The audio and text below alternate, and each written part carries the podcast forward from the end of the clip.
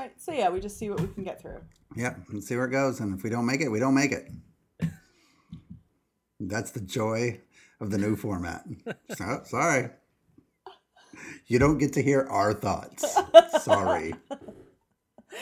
No, the problem is they won't hear our thoughts because we've wasted them talking about like canned food or something.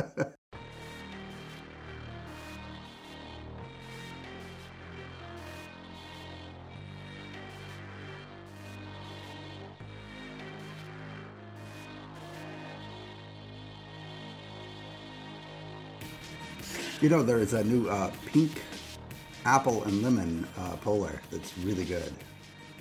oh, I think I saw that in the, the store. Yeah, we've we've converted to 100% pink apple and lemons in this house. Have you tried all their summer special flavors? No, Oh my god. So they have a dragon fruit lemonade that's great. There's like a guava mule, I think. No, that doesn't sound good. There's some sort of like summer iced tea, which is interesting. It's just not what I would because it's like seltzer. So how do you make it taste like Yeah, iced yeah. tea? That's kind of um Yeah, there's a lot of good polar out there. Have we started? I decided I'm We've, it. With oh, we're wait, now? starting No, we're wasting time. No, shh. no. Or, or alternately, is this finally Pajiba's seltzer hour? all water all the Maybe. time. Welcome to Pajiba, the Pajiba Television Podcast. Uh, I'm Pajiba comedy editor Dan Hamamura. With me, as always, our Pajiba managing editor Tori Preston. Hello, Dan. Hello, Tori. And uh, back from his hiatus, James Corden's Bluebird, Dustin Rowles. Hello, Tori. Hi, Dustin. I uh, I appreciated last week's episode. It was you very finally enjoyable. listened It was. it. I did listen to it because I wasn't on it, and so it was a lot more fun to listen to. Um, James Corden's Bluebird Yes. is a reference to the Harry Styles video that he made with James Corden, which is charming as hell. And I don't like James Corden or Harry Styles. Wait, you I guess I like got nothing Harry? against. I mean, I got nothing against him. I don't really know him, but that was a really good video. He seems, I you know, having seen that, I kind of like him now. I mean, I Corden or Styles? Styles, never Corden. But Styles was in. Was he in? um He was in that movie, right? No, with the with with The both of the Game of Thrones guys. Yeah. yeah. He showed up in the end, setting up a sequel that will never happen. No, he'll just show up in like Guardians of the Galaxy or something. Yeah, that's fine, and that's how it should be because he was maybe the only good part of that movie. Okay, that's not fair. it was a really bad movie. It wasn't though. It It was, was a fine. terrible It was movie. fine. It was just a little different. Hmm. Well, I don't mind different. It Just that was bad. Anyway, Not a movie podcast, Dustin. Let me remind you. But what we Yeah. what we do cover is television. Uh, all of it. Dustin's going to talk about all of it in his uh, now famous segment. Dustin explains. is it famous? presents Dustin's five minutes of what it, I forget what we. I called it. see. You guys struggled last week without having me to uh, like the immediacy of me to make fun of. I mean, you had some material, Oh, we could but then you ran out. You. No, No, we I could have made fun of you. We just it felt bad. Well, but then you were. I. I didn't feel. I was listening. No. well, But no, then you reverted to the format, but then you didn't have like Okay. the no. guy to throw insults at No, because you're too nice to each other. Well, no, but here's the thing. You you call it reverting to the format. I would say that it's just we had a lovely conversation about something that we share mutual interest in. I still feel like you need a foil to be successful. So you're admitting that you're the villain. The foil. I mean, we'll see by the end. We'll, we'll. Basically the same thing. Um, we're we've we're already burning time because I started the clock with no one, uh, unbeknownst to Why everyone would you call it burning time? what? We're enjoying ourselves. We're providing countless seconds of entertainment. People, some people really want to get to uh, Dustin's. We have Dustin's whole hour, in which this week Dustin Talks about a will whole talk hole. about talk about all of the holes in television. we may be workshopping a theme song. We'll get back to you on that.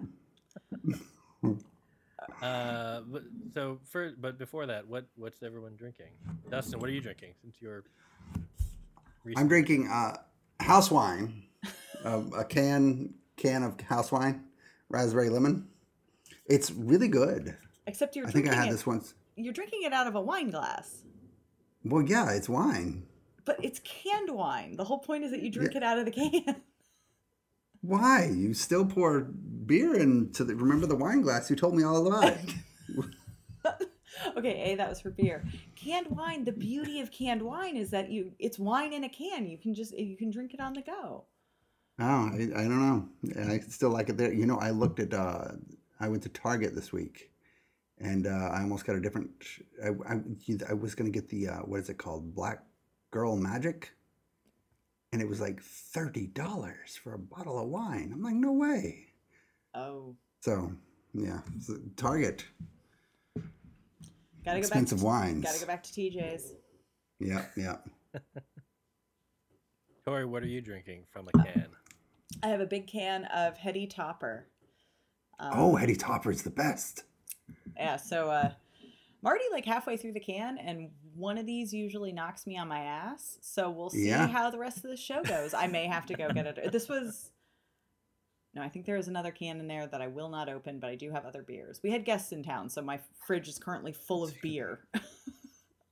And you got the heady Topper And for so the I- fancy, the fancy grabbed- beer for the yeah. I was like, I, I should have some heady Topper. It's you know, it's a special occa- occasion. Dustin's back. Yeah, I was only gone one week. Well, Three years. I leave for one it's, week. it's the first time you've missed a show. I think. You know what I was doing that whole show? I was watching. I was catching up on Stranger Things. I admit. uh, and what'd you think? I loved it. Right? Yes, it was really fun. Thank you. Yeah, It's because of the villain. They finally have a good villain. They had a great villain. Yes, and the Freddy Krueger stuff, and oh, I loved it all. Yeah. yeah. It was a lot of fun. I mean, you know, shame about the episodes being like absurdly long, but you know, And it didn't. It didn't feel as long as it was most of the time. I think the Hopper stuff kind of mm-hmm. dragged, but yeah. And Did all not the feel as long as it as it is because you watched it at like 1.7. yep, that's right. yeah, you did okay. So you did watch it fast.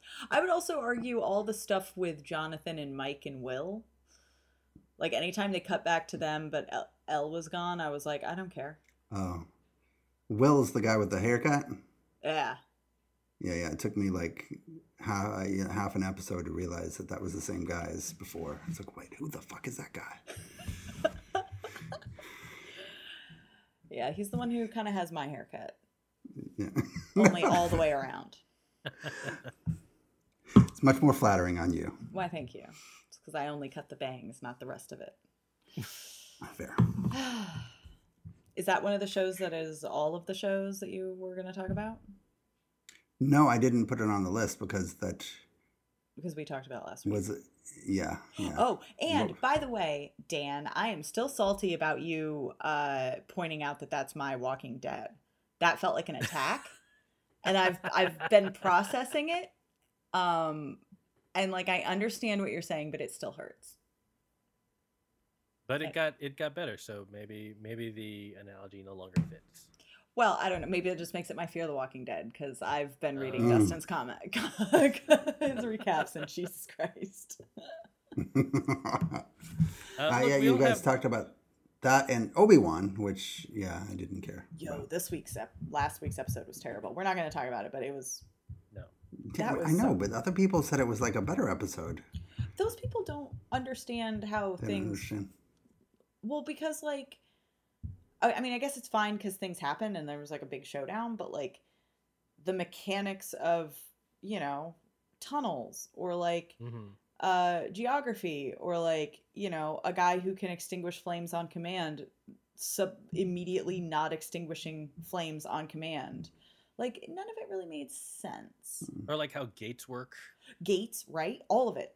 Like just very basic things. Just it was like this doesn't matter. Um i will say though uh they introduced indira varma and they didn't kill her off immediately. So i'm kind of like Mm. if they just keep not killing her off for the rest of the season it'll be better than almost every other show she's been on. That was nice. Yeah. I genuinely, I did, I did, I turned it on and I watched the previously on segment. I was like, oh, I just can't. I do not care. I don't care at all about any of these people. This is not going to work for me. It felt really good to like say no to something because I rarely say no to anything. That's true. You don't. But I am finding that the Star Wars series are easy to say no. And like halfway through the what the Marvel Oscar Isaac one is like, oh, Yeah. fine. You know, some things be- just aren't for me. To be fair, it is tough when the bar is Pajiba's best show of 2019 and 2020, The Mandalorian. Yeah. So And 2021 somehow. yeah, But Weird. genuinely, Mandalorian was so much better Yeah. than those shows. Yeah, and Mandalorian was not very good. Mm. Well, I mean, you, you said something really smart and then said something really dumb, which somehow cancels out. you know what it is, Dan? It's almost like he likes digging himself into holes.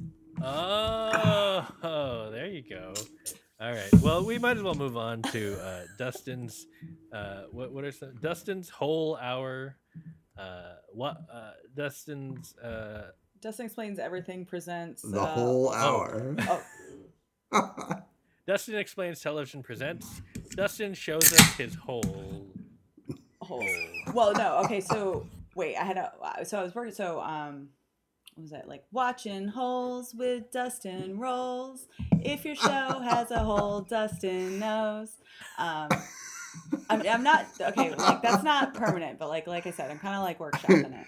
Yeah, yeah. Good. Get Juan to put some guitar to it. Oh no, I'm set. gonna. So I'm hoping I gotta talk to him. But one of these weeks, he's gonna. I'm hoping I can get him to come on and just do it live. So it'll be like a guest appearance. That would Um, be amazing. so no, so Dan and I were talking, and we have a. Is this? Can I go with this, Dan? Are we? Are we? Is our plan okay? Or are you going to mess up the format? No, we're not. You're No, gonna- we're okay. Because here's the thing: you we assigned you homework last week, which was that you had to watch all of Night Sky and explain all of it to us. Mhm. Okay. Um, but then you also included this whole list of all of the other shows that you watched. Well, that's the whole thing Well, that that's I the whole thing. The whole thing. So, Yeah. um, so what we decided is that like you still only have five minutes.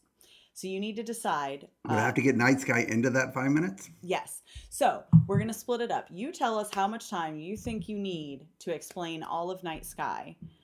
And so if you say you need two minutes for it, three minutes for it, whatever, that's fine. You get that. We'll run the timer. And then Mhm. you will have the remainder of the five minutes to explain all the of the rest of the shows that we lob at you. Yes. Okay. So Two minutes. Two minutes for Night Sky. Two, all right. So let me let me cue that up All right, so. Tori's gonna get that timer going. all right. Two minutes. You ready? Yes. Go. Uh, okay, uh, Night Sky. In the pantheon of whole shows, it is better than La Brea, not as good as Outer Range. Uh, Sissy Spacek, J.K. Simmons, they find uh, a- a hole in their um, uh, in their yard after their son dies. Uh, uh, this particular hole takes them to a place in outer space. There's a big mystery around it. Uh, it turns out there's holes like this all over the country, all over the world, and these people are uh, charged with um, uh, uh, protecting the secret. And those people will kill anyone that finds out about it. So uh, Simmons and Spacek and another guy who travels through the hole are in danger.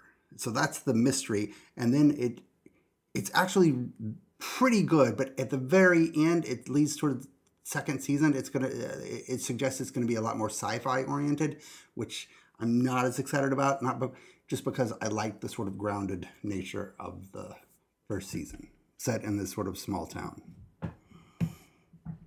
And that is uh, Night Sky. Okay. Well, you did it. I did it in under two minutes. You Didn't, did it? it. Didn't I don't know what to do now. Well, I- there you think go we can, on We can the- give him. you- We can you give him the rest of the time. He can. He can bank it for other shows. Well, no, I'm all right. That's so right. you did it in just a little over a minute, so I'm going to count it as one minute, and we'll give you four minutes for the rest of the shows. All right, let's right. do it. Start. All right. And we're calling him out, right, Tori? You're calling. Yeah, go for it. All right. Uh, we own the city. Oh, we're gonna cover this later. We can't do that right now. No, we're we're you got- Okay, it was say- so brutal that the uh, real estate prices in Baltimore dropped twenty percent. Wait, really? Uh, I don't know. Oh, well, fuck that. Okay, All Physi- right, uh, physical. uh, better than last season because uh, Rose Byrne is not like uh, is completely subjugated by her husband. Now she the the roles are sort of reversed, and there's a really fun twist at the end of the uh, first episode. the staircase. Oh God, it's still going. It is eight episodes long, and it really should have been six episodes long. I mean, it's really good and it's really well performed, but Jesus, it's too long. Girls Five Eva. Uh, um, I love the show. Uh, we never talk about how good Sarah Barry Ellis is as an a- as a comedic actress, nor the fact that Renee uh, Elise Goldsberry is like basically Jenna Maroney of the show. Uh, yeah, Uh, Top Chef. uh, I figured you might want to talk about this, Dan, because like, did you? I you can't talk here, but uh, I didn't really love the winner this this season. I w- the guy that I wanted to win fell out at four. How uh, dare and you? then it ended How and dare I you, Dustin? We'll we'll get into this. okay, fine. Uh, Fear the Uh, Walking Dead. Fear the Walking Dead. Uh, it it was the season finale, and it was setting up next season, and it actually wasn't completely horrible because they brought back the dead character from four seasons ago, and they set up this whole baby snatching storyline that was kind of interesting, but they'll completely ruin it next season. Uh, Time Traveler's Wife. Um, uh, you know, once you sort of put aside that it's not a great series, you can sort of enjoy it for what it is. Uh, although I do feel like it's more of an HBO Max show than an HBO show. Uh, uh, Bill Burr presents Friends Who Kill. Um, Bill Burr is the best part of that, which says about all you need to know. Uh, uh, Michelle Wolf is pretty good, but then after that, it's just downhill. Like Jimmy Carr is the third guy, and he's terrible, and it just gets worse from there. Uh, Under the Banner of Heaven.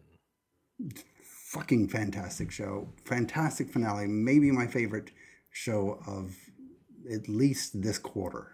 Just absolutely fantastic and uh, uh, really good true detective, but like really makes you think about like that whole religion. Uh, Shining Girls. Uh, you know, they did a really good job with the finale, but it should have been two episodes shorter. I didn't, I didn't love the book, and I didn't really love the series, but they did a good job at the end. Uh, I love that for you. oh uh here they actually you know how she's she's got the lie that she's got cancer. I see now how they're going to get out of it uh because everybody else has a lie almost as big. So at the end i guess everybody's going to come out with their big lie and that'll sort of like save her i guess from her cancer lie. Uh, Tehran. uh, i watched all of the second season this week. I watched all of the first season before the second season. Is not as good as the first season but it's still pretty good. Taskmaster. Uh, da, da, da, oh, there's this this task this week where everybody um has to lick. They have to keep their tongue out of their mouth as long as they can while licking a popsicle and sugar and putting it against a fan. And and at a certain point, all of them just drool, just like spit is just falling out of their mouth, and it's so disgusting. But so because they're comedians, and it's hilarious. And like one woman makes it half an hour with her tongue out. That's it. What's that? I feel pretty good about that one. I think you landed on just the perfect uh, mental image. The spittle. Yes. Dustin, uh, that was uh, that was uh, 14 shows in your five minutes, so pretty not bad. That's pretty good. I think I only had 17 shows. Uh, yeah, the only ones we skipped actually were shows that we, we wanted to talk about anyway, which were Yeah. Oh, okay. And uh, The Boys. But before we get to that, uh, I, I, I want to spend a minute on Top Chef, Dustin. First of all, You like racism. Buddha. Racism. No, this is not. How no, dare you. this is not racism. It, you're, you're racist against Australians, clearly. Okay, to be fair, plenty of people are racist against Australians. Yeah, No. but Buddha's Asian, so had, But, his yeah, dad okay, fine, died but- right before he got I on the know, show. I know, and that made his whole ending kind of like you're like, I feel bad that I didn't root for him this whole time, but also I still don't like him that much. I, I understand it from so this was a just from my perspective, th- this Top Chef season was one that I was kind of I wasn't. I mean, I, I think part of it was last season. I was so into like some of the characters or some of the people from the beginning, um, and and particularly uh, Shota who made it to the final and ultimately didn't win. But um, so I I had like a I had like someone I was rooting for the entire time. And this season I Mhm. didn't I didn't grab anybody at the beginning in the way that like like last season like especially uh, Shota and Sarah I was like rooting for the whole time. Um, but so this season it was it was a little bit muddied and one thing that kind of in retrospect um, became clear was for whatever reason this season it felt like the first half like everyone that was being cut were like by the by the standards of the show not very good i mean i'm sure they're super talented chefs but like, right. Yeah. they were making the kind of mistakes that like you would see in like like i feel like we haven't seen those kinds of errors send people home for like several seasons because Mhm. they're all supposed to be super talented at this point which i mean they are like it constantly gets tougher and tougher so um, so it was a little surprising to see that and then versus like now once you got kind of past restaurant wars then it was like oh now we're at the core of people who are all super talented and like any of them could like at that once it got down to like especially like Damarr like like the final four like it felt like any of them could win and it was just who's going to make a mistake at that point um, and Damarr, eh, Damarr who is, is the person I stuck, I clung to early on. Him and Yeah. Jackson, and Yeah. Jackson, I think was was uh, at least helpful in Buddha winning because Jackson is like a really good chef. well the amazing thing was that jackson was able to get as far as he did without having a sense of taste yes, because he had COVID right before and like and didn't tell anybody that he couldn't taste stuff. So he would have people be like, "Hey, taste this. Does this taste like it has enough salt?" And they'd be like, "Oh yeah." and he made it. eh, He made it until Restaurant Wars, and he didn't kicked out because get kicked out because of his cooking. He got kicked out because he was like a bad host. right. Um, but but you know, I mean, I think yeah, that's true. But the the sous chef always is a is a part of it for sure. But Yeah, I but think- they picked the other two picked terrible sous chefs. I think Evelyn picked. I think Evelyn picking Joe was right for her. I don't Yeah. think, I, and I mean, it, it was clearly super close between Evelyn and Buddha. Like I think Yeah, yeah. Sarah wasn't even a Yeah. thing. um, but uh, I was also actually uh, to uh, as much as I like to uh, give you shit, I was rooting for Damarr. Uh, he was kind of like the person I had also picked up on, kind of like in the second half. Um, Mhm. But he, when he went home, he deserved to go home. Like it wasn't like he did, yeah. um, I agree. it wasn't like he like it felt like an injustice that he lost. no, and I, I also agree that Buddha was like the best in the end, but also not as likable as Evelyn. Evelyn was definitely the most likable. Buddha was I know you're definitely like Buddha felt like he dominated early and dominated late, and then kind of in the Yep. middle, he kind of just. I mean, he, not that he was ever. He was only at the bottom maybe once or twice, but like he was mostly just kind of floating in the middle, and then Mm. turned it on at the end. But like he'd even talked about how like the the thing that's interesting to me about Buddha is that he's. This is the first time I can remember someone getting an edit where they talk about how they were a super fan of the show. I mean, as much as he did hmm where because he talked about how like like it was a dream to go on Top Chef.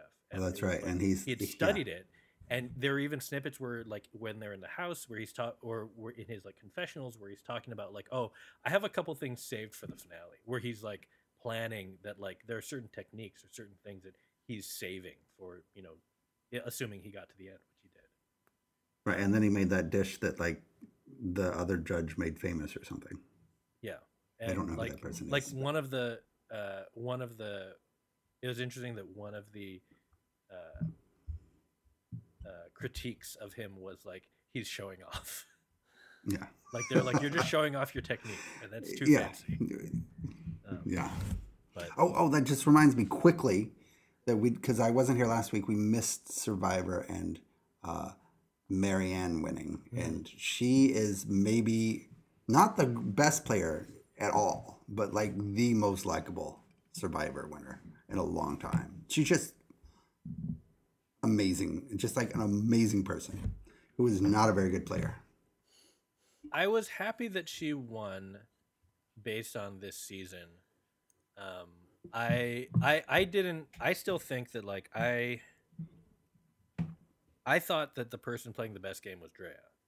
until she Yes, got, but but she ran out of she ran out of uh her big mistake was she trusted Omar at the wrong time and she Right. kind of ran out of allies. Like I don't even if she hadn't been cut when she was, I don't think she had enough allies to ultimately make it to the end. But she was kind of like the most interesting mix of of like of like sneaky but likable but also like good at the game and like good at physical Right. stuff. Like she was kind of like well rounded in a way that um, I really liked. But But then Um, Omar was like a brilliant secret villain right, who I Except that- loved because nobody knew he was the villain until Right. the except end. Except that he got then Drea blew. Yeah, he got away. caught. Yeah, yeah. Um, Damn it, Drea. Uh, there was And then one thing- Yoga, Yoga Lindsay, I liked a lot too. She should, Oh, yeah. she probably should have won, but you know they keep they just always eliminate the better people, right. which is I why you she, end up with she was that. definitely like just in terms of like it was just either her or Jonathan. Um, Yeah. And Jonathan could never win. Tori is yawning as we talk about reality. No, I no, I'm not kidding. It's the heady topper. It's a really high Um, alcohol mm, beer. Sure. Yeah, yeah, yeah. Anyway, um, uh, I was I'm glad that. Maryanne won. I didn't think uh, it was kind of a. I, I I didn't like this season as much as last season. Um, No, but I did. I, I I liked how good that a player that is good physically as Jonathan made it that far, but he only made it that far because he was a bad person. But he was dominant He wasn't- Uh, he was kind of a bad guy. I mean, he was he was really all- shitty to the women. He was really Uh. shitty to the women. Uh, Alright. But then Maryanne, Maryanne pulling out the idol and the uh, the the tribal council won it. That was Yeah. really brilliant and a nice little bit of drama. Yeah. Um, all right. Anyway, We can uh, move on right. now. Sorry. Yeah, sorry. sorry. That's all the that's all the Top Chef ranting I wanted to say. Is that Dustin uh, hashtag Dustin doesn't like Asians. Come on. I just like how it's it's all about the likability of the chef, and it's like because that's all you can judge because you're not there to taste the food, and that's Exactly. what kills me about Top Chef. I just want to eat the food. Mhm. but you ha- and you have to take the sh- the uh, judges at their word that you know. that the food is good. So, but so then your Right. audience, so the audience is on the side of whoever's likable, and like I don't give a shit if my chef is likable. I want the food to be good. Well, I think at yeah, but uh, anyway, it's it's it's an unfixable problem. I Yes. know. that. I will forever be bitter. Uh, you know what show did not make me forever bitter is Hacks. Axe. What a finale! What a finale! It was a good finale. Can I ask? Uh, am I the only person that likes Ava more than Deborah? Mm, well, so would you have said that in season one? Not as much, but I do like Ava a lot, and I think a lot of people didn't like her in the first season. Yeah. I think the second But I- season, like one thing I thought was that like I, I didn't like her so much in the first season, and then I like she really like they the her arc or whatever work they did kind of like she became much more sympathetic in season two, um, and so now I think I like them equal. Whereas, yeah, Mhm. and I think it's not even that she was a bad character. Like I think she was an interesting character in season one. She was just a very irritating character. She kept making Right, like and she- her mistakes were Yeah, she was she was so much more self destructive, and this season, like like season one, felt like she was always on the cusp of growth, and then she would sabotage. Yes. Um, versus this season was actual growth. Right.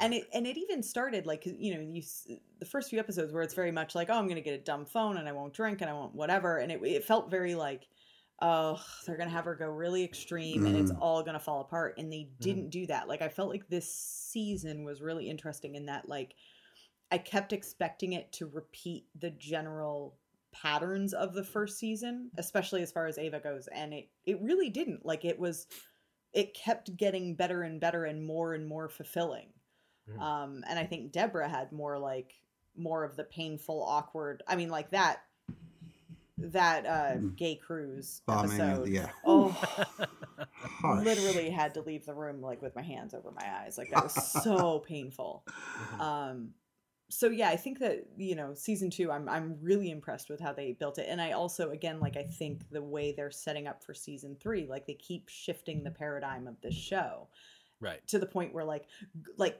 leaving season one i had no idea how they were gonna because you have that bombshell of like she sent that email and deborah doesn't know and so you kind of understand that there's gonna be this like you know weight hanging over them that like this this truth that will be revealed and will like sh- tear apart everything that happened. So i was like you know how are you going to sustain that in season two? And they dealt with it really well. They kind of deal with it early on and you see their relationship progress through it to the point Right. where like Deborah not only like um you know gets over her anger at, at Ava but actually takes the things that Ava wrote in that email to heart. Like she you know by Mhm. the finale she's coming back and saying like you were right. That is act- absolutely who I am. Like Right. I am a bully um and But so also when she like withdrew the lawsuit, it was like a heartbreaking moment. Right, because that was Ava, Ava, looking yeah. forward to like seeing Right. her again. Like they always had that connection at least. Um and I think that going into season three, similarly, like this show has been built on these two women um working together. So where are they gonna go? Like now that they're not working together, like how do you do hacks? And I'm, I don't know that the show has definitely been picked up for season three yet, but it's pretty clear. Like if uh, if you watch the after the episode, like where they're doing Mhm. the interview, like the writers, the creators are definitely trying to set up like if there's a Well, they have a season three- plan. Yeah, Yeah. I don't think it's been officially uh, picked up, but hopefully it is. I imagine it will be. yeah. Um, I can't. Yeah, why would you get rid of this show? But no, I. I I would I, kind of like to see Ava on her own for a couple of episodes anyway. In a writer's room. Yeah. No, I mean, I think that's part of it is that, um, and I think like overall the show, what it's saying about kind of Hollywood and especially uh, uh, women creatives is so interesting because you you know it starts out and you know it's kind of the generational like what Deborah went through is not necessarily what Ava went through and then kind of recognizing that they're both so similar. And so end of season 2 is Deborah kind of going like you need to be on your own. You can't just be in my shadow.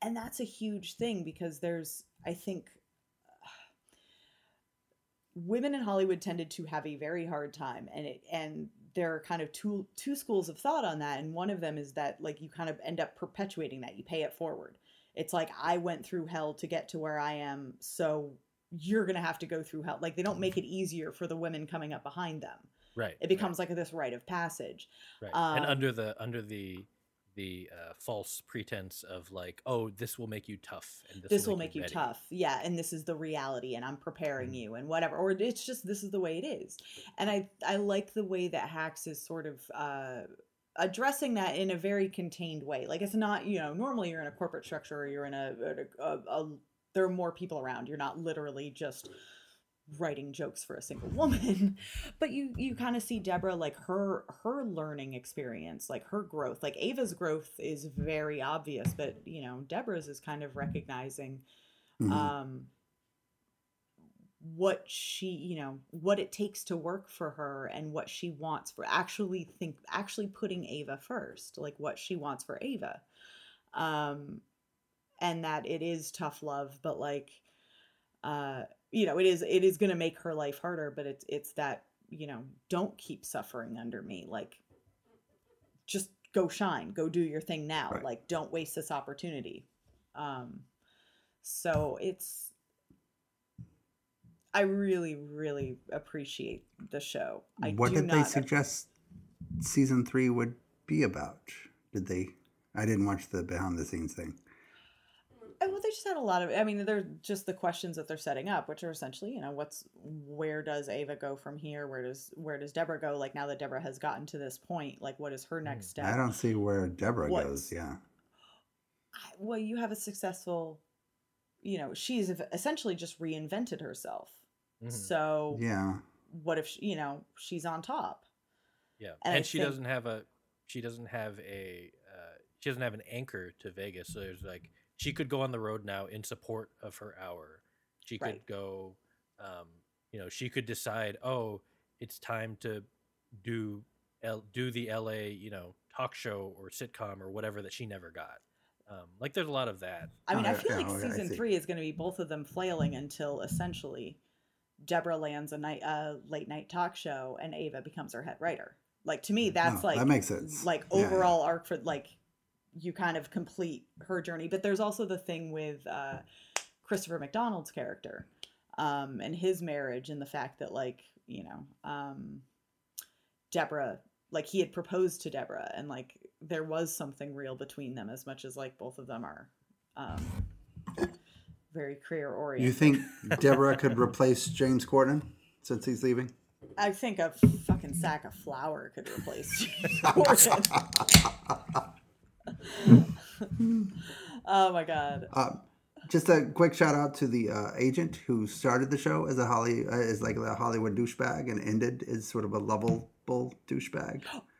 And so, and again, so he's Paul Downs, right? So he's the creator. Yeah. He's one of the creators, Yeah, yeah. and he stars as Jimmy. And his character, I absolutely love him. He is the least believable part of that show. There is no agent manager who would give up his his stable his It's very job Jerry Maguire thing. Yeah. for for an aging comedian like like no no but i also love that you know they give deborah that moment of like you know you almost think she's gonna go with uh with janet with Ming-Na Wen's Yeah. character and then it's like but of course not like jimmy Right. literally left his job because he believed in her she's not gonna Right. abandon him and she just wanted to make a big show of telling her but what Right. upsets me is that means what if Ming-Na Wen doesn't show up next season because her character was amazing Oh, I'm sure if she wants, I mean, I hope that they find a, a little space to carve out for her because she was so good. She was Um, so good. I'm also a treat. wondering if Ava, um, if Ava ends up getting some success, if Janet poaches Ava. mm. Mm, So- that would suck. Um, But I don't think uh, so. Jimmy also had his one hero moment when he lied about the dead guy. So, Oh, yeah, that was really good. do you think that's the kind of thing? I mean, is there any? Would that come back to bite them the next season? I feel like they've already moved past it, but I'm kind of like that. I don't a, think so. I feel like that's just like a moment of like, you know, him doing the the the thing wrong that- right thing. the wrong right thing that needed to be done. yeah. Um, the, uh, the the other thing that struck me was I kind of forget, uh, even though his name is in the credits every week, that you know, even though this show is very much uh, feels like you know, it's it's there's a three creators. It's uh, Jen Statsky, Lucia Aniello, and Paul Downs, and it feels like obviously you know very much their show. But Mike Schur is a an executive producer Oh. on it, Yeah. and I never Uh, noticed that. it doesn't always feel that way except weirdly in the uh the finale the season finale i kind of like felt like oh all of a sudden some of these like almost wish fulfillment kind of happy ending things that are happening felt Yeah. uh, very much like Mm. his his type of show Yeah. which i appreciated because it was nice As do I. So even though their Sure. breakup their breakup was brutal So basically, what we're getting is that Dustin uh, loves young queer women and hates elderly women. Not And a big And Asians. fan. apparently, Asian, Asian chefs. Asian, Asian chefs, older women. Dustin, you'd have a great home in uh, in in the Hollywood of Hacks, or the Okay, Hollywood right. of uh, of Barry. Oh oh, good, good transition. Um, well, it's Use funny. my racism to transition. I had a- had a different- Barry. I had a different version of, of a transition there, and we're we're starting to run out of time. We've only got well, we've got twenty minutes, twenty two minutes, but um, the uh, uh, it's interesting to me that that Hacks presented like a very like it, it it presents a lot of like the Hollywood stuff pretty well, whereas like and like but like in like a positive like here's a way it could be kind of thing Right. whereas barry goes the opposite direction and is like here's all the awful stuff and like like the i just want to say this as like one thing that does not bother me but i feel like needs to be pointed out is the the hollywood timeline of what is happening like on the on the tv side of barry so as far as like you know Sally Uh, show. Sally's show and then her and then and then what happened this week where like she got hired on another show and D'Arcy Carden now is like a showrunner like none of that makes any sense it's it, it makes emotional sense It Well, does not make any like chronological. Well, or, and I always thought it was also sort of a satire on like uh you like BanShe being this like kind of, you know the algorithm like the like Oh, the, the bullshit Right, right. you know kind of Yeah. production of it like Yeah. they're kind of doing a satire on like how Yeah. How things get turned around and how absurd it is but you're yeah, Yeah. I mean it's like why is she leading a It's writer's like, room like she was all of this happening yesterday in like a week or like four days is Yeah. not accurate. it's not anyway. accurate. Um, but uh, Barry continues to uh, go down a darker and darker path, which Yeah. is uh, but not just like the Sally her whole Oh man, that was Hmm. crazy. And I'm kind of like, is she at a point where she's actually going to seek? Is this going to be the twist in the finale? Like, she actually starts seeking out. I mean, assuming Barry survives, is she going to seek out Barry to actually start exacting some of this like violent. That's what I thought against D'Arcy Carden's. Yeah. right. Well, I that's was how you. That's the only way you get them Like, back Yeah, together. what? I was wondering if that's is she going to seek him out and you know ask him to use his special skills against her, or is it is it just that like I mean you know they'll I'm sure they'll cross paths again at some point, so maybe that's a natural way to do it, but um, it's also just like stunning to see how like oh she has just as much darkness in her as Barry does. It's just a different. It's just used in a different way, honed in a different way, and like aimed at different targets. But um, Yeah, there, the reason why they worked is not that you know it's it's actually that they're much more similar than than was ever Right. presented to us. right. Right, and and maybe she Sally's like, oh, oh, I understand Barry because I had my little explosion. Um, it's I Hader's got a weekly Ringer podcast where he talks about every episode, and it's it's pretty good. But it's it's funny because in that scene and the scene where she, he blows up at Sally, it's he's like while they're filming it, they get he he said it's so intense that we don't want to do like we did like two takes and then we're done because it's too much. So, so it's kind of funny to hear Hader talk about like the intensity of these scenes and not wanting to put any of the actors through that experience as much as they have to. Yeah, But also, he often talks about how a lot of these like things that happen in the series are based on his life or like friends of his, like that that writer's room. He said, you know, I, he worked in a writer's room where it was like a really good writer's room, but then you got like this veteran who's been in, who did a popular sitcom like 20 years ago, who's the head writer or whatever, who doesn't know anything. yeah, That doesn't explain, you know, D'Arcy Carden's thing, but it at least explains Sally's. No, although the, the D'Arcy Situation. Carden thing is is a fun uh, satire in the other way, where like, and this is true of this at least feels true of like Netflix and a lot of streaming places, where like there are people who, you know, their first script that they wrote ends up becoming a show, and all of a sudden they go from being, you know, having very minimal experience to becoming a showrunner, and like overnight. right. Um, it's Right. like their and idea. obviously, You know, the Out of Range guy, the showrunner on that, his first show. There you go. Shocking. Yeah. Hey, hey. it's only the. uh I mean, you know, if only he'd gotten to the uh, mysterious whole business a little earlier, he could have been the first one out of the gate. Mhm. I know. It's really sad. Uh, But also, Bill Hader in every one of these podcasts is like, the next episode is going to be even more intense. And he said that this week. So somehow, next week's finale is going to be even more bleak than the one where he nearly dies and like the dad of the guy he killed shot himself in the car outside of the hospital. well, but of course it's going to be more bleak. Like he's still all di- like, he's still poisoned. He's in the hospital. You've got um now uh the the detective's dad now like has figured out that Barry actually was the killer. Mhm. Um the detect the FBI guy that Barry had saved is knows that Barry like has figured that out. Like Yeah. the people who are actually a threat. And I think that's what's so interesting is this whole season like people have been coming for him because of Fuches.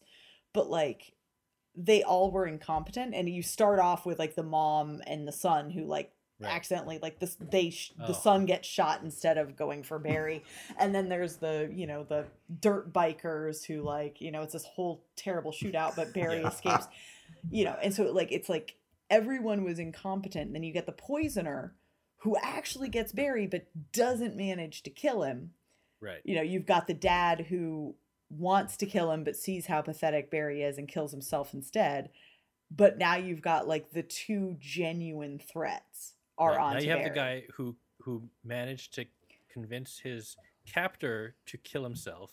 yeah When like the by the way the scene Oh, with that- him and Fuches in the car and and with Fuches just like trying to like rationalize through like Yeah. how like oh it'll be o- it's it'll be okay for me because like clearly that was a that was a that problem was just a bad day that was just like Um, a yeah. certain day yeah and then the guy who who again yeah who barry saved who's an fbi agent and you know also has uh training clear you know it was obviously in the military and so so now the two worst possible people coming after him yeah like know the truth and like are on to him and they just have to find Yeah. him so like that's a lot Yeah. to deal with in that hour while Barry is poisoned right um so I don't plus NoHo Hank is somewhere in in Bolivia south Oh, america in Bolivia. NoHo Hank.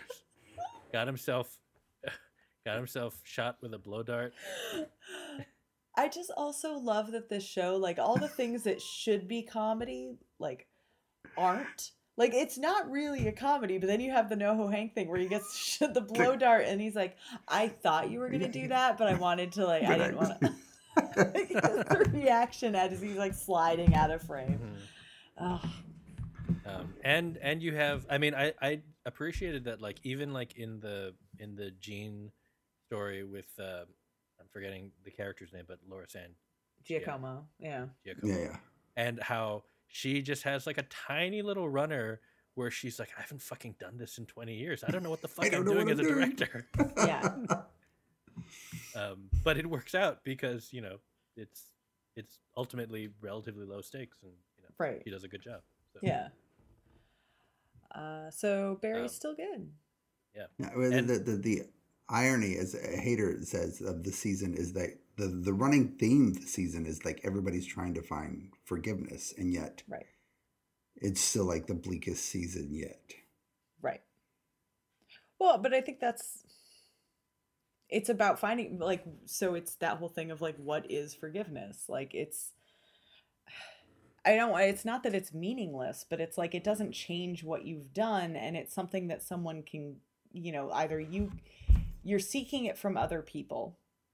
Um but even if they give it to you, it doesn't it, it doesn't absolve their it doesn't solve their pain or absolve you of your guilt, really so like what the hell does forgiveness mean Mhm. you know and when the stakes are you know it's like you kind of get built up that like you need it to move forward but it's like you know yeah with somebody like barry there is no forgive like you've killed Right. so many people. Like that scene on the beach where he's surrounded by everyone he's killed and he's like Yeah. awkwardly waving to the buddy he killed. Like it's hey! Like it's yeah i mean forgiveness is hollow. Like it doesn't actually change anything. You just kind of you trick yourself into thinking it will. So Right. what is forgiveness? Um yeah i think it is very bleak not because there's you know it, it's a it's a concept we think of as hopeful but i think what's interesting about the season is it's showing how futile the pursuit of forgiveness actually is Mhm. and yeah Speaking of- that's depressing so sorry speaking, Speaking of of bleak, depress, depressing shows, futility actually i think actually uh, is the word. futility. all Yeah, of them. Futility is All of perfect. Yeah. Very briefly, we own this city. Uh, ended its six episode run. Uh, I mean, it's it's amazing how like it's like, it. I don't know. I feel like anything we say is going to be shallow compared to the depth of the show. Did you but see that coming with the Sean character? Oh my god, I had no idea that was coming. I heard about it. So there's a documentary about him, about the real Sean Suiter on HBO, directed by um so um the actress from The Wire, Sanja. Sonia Sohn? Sonia Sohn. Yes, I was Yeah, about yeah. to call her Kara Sohn. Um, yes. So she um so I'd heard a little bit about him um previous to it and so i kind of was like oh that's coming up and then i saw some of the reactions where it's like you could see david simon on twitter kind of like knowing that was coming because Mhm. like immediately no like idea. lawyers for the family like different people were kind of coming at him um because the Oh. whole thing is that like the investigation showed that like yeah likely that Suiter killed himself but made it look like a an on-duty shooting. Um, but the family and other people are like really holding firm that like no he never would have done that. That is absolutely not what happened. So the Mhm. the way they shot the episode is kind of like there's a lot you can you know they're doing a lot of kind of leading you to to see him kind of calculating through it but they you know when he runs into that alley you hear the shots you don't see it happen so they leave enough Right. of a leeway where it's like they're not saying Right. definitively that he killed himself Right. um but yeah people were not happy and and david simon's like yeah i knew that was gonna happen Yeah, and Like- there was a um, uh, George Pelecanos who also created and ran the show with with David Simon.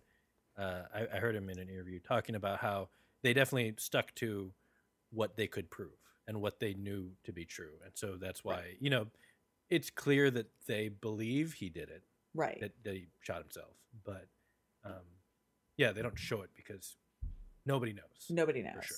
yeah Yeah. so i Um, thought they they did a good job with that too like just try, Yeah, like how and- they Yeah. managed to frame it like leave it open ended enough like le- give you leeway to believe whatever you want to believe and like that's right. and it, it felt um i mean i i didn't know what was coming because i mean i had kind of i i feel like i had heard about these arrests when they happened but didn't really like it's like you know maybe i saw a headline at the most and like you know forgot about it. And so i resolved not to read up on it just because i kind of and then i read up on it immediately after. But uh but it's they do such a good job of building that sense of dread uh, around uh, Sean Suiter that yeah. um, you kind of know it's coming, yeah even though you hope it isn't. Right. yeah. Yeah. I mean, his, his character was. Just, I mean, that was just because he's the one, the one cop you actually feel for, Right. and from the very beginning.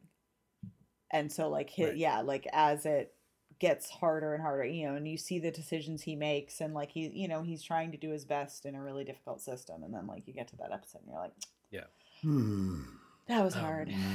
The other the other thing that that really kind of floored me was that this show was so uh oh, throughout the show it's I mean it's very watchable and very like well constructed as a as a show and as a piece of like you know filmed entertainment but also because it's based on true real people it it's it, it kind of like toes the line between like eh, it's not documentary it's not it, it's not even like as like like pseudo documentary like The Wire. right. Uh, like it, it's it's definitely more like a an, a film piece of entertainment. Um, but because it feels so real, um, the last thing we get with Wayne Jenkins felt so shocking, where we get this moment where he's giving a speech, and it's like everyone he's like corrupted basically. Yeah, Yeah. applauding him and like, Yeah. "Woo," yeah. Yeah. Um, Well, but then you also see him in the Which is- prison yard. Right, right. And it's I don't know, Like it was just a doing really that. cool moment that I wasn't expecting. Yeah. Because that that felt very it, it it didn't feel like the kind of thing that that um like people like David Simon and George Pelecanos would do. But right.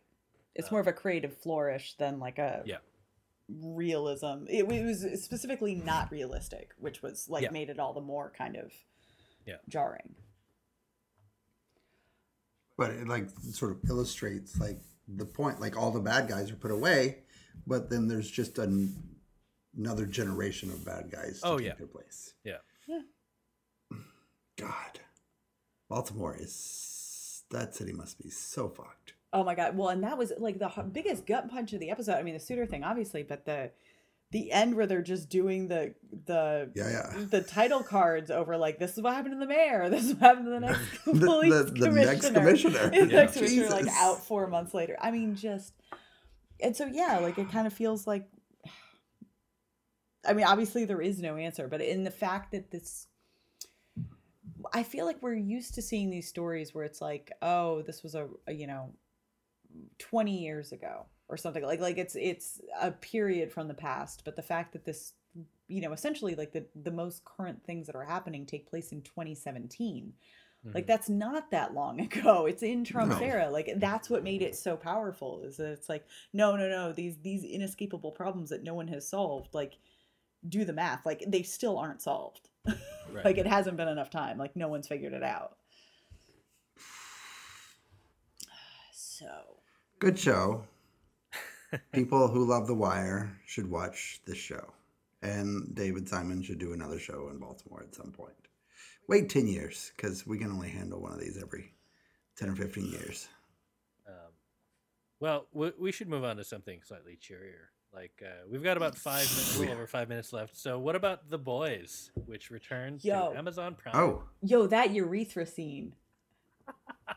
wait, no, I mean, Uh, let's just talk about that. We've only got five minutes. Let's talk about dicks. yeah, yeah. No, I, I showed it to my son because I was like, dude, do you want to see the most disgusting sh- scene Oh. in superhero history? And he was like, yeah, I want to see that. So I was. Did we just lose Dustin? we did, but he's coming back. Oh yeah. Um, so What we. we, What uh, did you do? I don't know. We're wasting time. Keep Okay. going about the urethra scene. Um, no, so uh, so my husband, uh, I, I had been trying to catch up, so I watched the first two episodes that were available on my own, and then we were gonna watch the third episode over dinner. So he's like, "Okay, so catch me up," and I'm like filling him in on the plot, and I'm like, "Oh my god!" And also, this dude jumped in a guy's urethra and then like sneezed and exploded, and he's just like, "Why are you telling me this?" I'm like, "It's really important." it has no bearing on the plot, but it's like the most important thing that happened. That definitely felt like so. It's it's very gross, Yes. Yes. as So you would gross. imagine. Uh, I I watched it and felt felt kind of a kind of an emptiness where I was like, Huh. this is now you are you are just you were just trying like everyone remembers the whale from season two Uh huh. Uh huh. and And the laser you are baby. trying you're and what Laser Baby from season one. and laser baby and you have decided that you have to top it in the first five minutes Okay. and that's fine No, no, no. But, But- I will say it's more than that because I think it was a direct uh, reaction. I almost want to credit Redmond with this because it's it is the everyone joking about Endgame and how if Ant Man had just flown Ant-Man, up yeah, yeah. Thanos Thanos's butt, the whole thing would have been done. And so See? to See? me, it wasn't just empty. Callback. Yeah, all right all right that's i didn't i didn't uh, remember that so that's fair but yeah. um, I, I I did still enjoy the show ultimately. As I, I mean, I, I the first couple minutes definitely made me cynical about like, all right, now now you're just being, you're just going, you're just going, You're just being gross for the sake of being with that? gross. Well, but I also think there is something. So, have you guys read the comics? No, No. So, and I'm not. Uh, this is not a defense, but you know, whenever you're if you're adapting something like the, like the boys is taking a lot of inspiration from the comics, but the plot kind of no longer follows it. So I think that those moments of just over the top absurd and truly absurd gore like that is one of those connective tissues to the comics like that's the inspiration because that is a lot Right. of what the comics were where it's just like Yeah. fucking disgust like really yeah. And to be fair, I really love Garth Ennis. so Yeah, it's not. and like- so it's that and so like That's it, one of it's- his things. to me that feels like more of an homage than just like oh we're doing this for the viewers it's like we're kind of doing this just to remind ourselves like of the source material because that was what this, it always was as Right. they go further and further afield in the plot But when, the, when that woman uh, half exploded that guy's head, that was even grosser. To be fair, I mean that was really fucked up. When I the mean, the head little- exploding woman, it was gurgly And he was like- seen a tongue that was just demon night i've seen that oh, that was fucked up. that's fine yeah, that was He that was was, like- not that was His not jaw that big a is deal. moving. yeah i mean He was and still the- and the alive. tongue and the blood Yeah, and yeah, that, yeah, yeah, yeah, great. yeah. But I don't know if you'd say he was alive. There was still blood spurting. I mean, to be fair, the when the dude's dick exploded and he was like on the bed and his guts were hanging out, his eyes blinked. He was still alive. Oh, okay, fair. Um, weirdly, the one that that shocked me the most was the uh, uh, the theme park one where they blow up the theme park Homelander. Like for some reason, that was the most disturbing one to me because it's like it's just some guy making ten bucks an hour in a suit, and then the whole thing explodes, and you still get to see the half head of the suit The head, and the half head of the guy. Yeah. Uh, Um, not These enough. first three episodes, yeah, Jen, not enough Jensen. not enough yeah. Jensen. Yeah. Although I do like how they're exactly making him a total gonna dirtbag, and I knew he was going to be a dirtbag, but like, wow, what a dirtbag! But like, it's all in the past, so I'm kind of like, ah, you know, he's alive. Yes. Because Rocky got attracted to him over the course of the season, so he's going to play a bigger role. I know, I know. Oh, I want to sh- see more okay. of him. Um, okay. Uh, I don't. Oh, oh, God, the pressure. Um, I do. Is there anything else to say? Forty-five seconds. Okay, so uh, I'm curious about the fact that no, I mean, there's nothing I guess really that important. I I think uh, I'm a little worried. So is Starlight? I feel like Starlight and uh, what's her and what's and Howie Hughie Hughie is gonna. This is. Are they gonna break up again? I'm sick of them being on and off, who but I feel like they're Yeah, going on the uh, off thing, and uh, That's fine. I don't know. Whatever. I'm just Starlight should hook up with the boy band guy anyway. He was yeah, uh, yeah. I just want to say that Karen Fukuhara, Karen Fukuhara is amazing, even though she is not given anything to say. But when she got the song. Hmm. That, and that, That was, was a, and it was a motif for the whole episode. Where oh, Yeah. I love that. Yeah. Goodbye, everybody. It's over. Frank- That means more that we are Jensen! out of time. Uh, have a good night. Uh, yeah, that's it, right? yeah, I think that's it. uh, we got it all. It's We got it all contractually the obligated to be Yeah. it. Right. all right, we'll be back next week. Probably all of us, which is which is good stuff. Um, Unless Dustin any last abandons any last again. thoughts? More Jensen. More Jensen.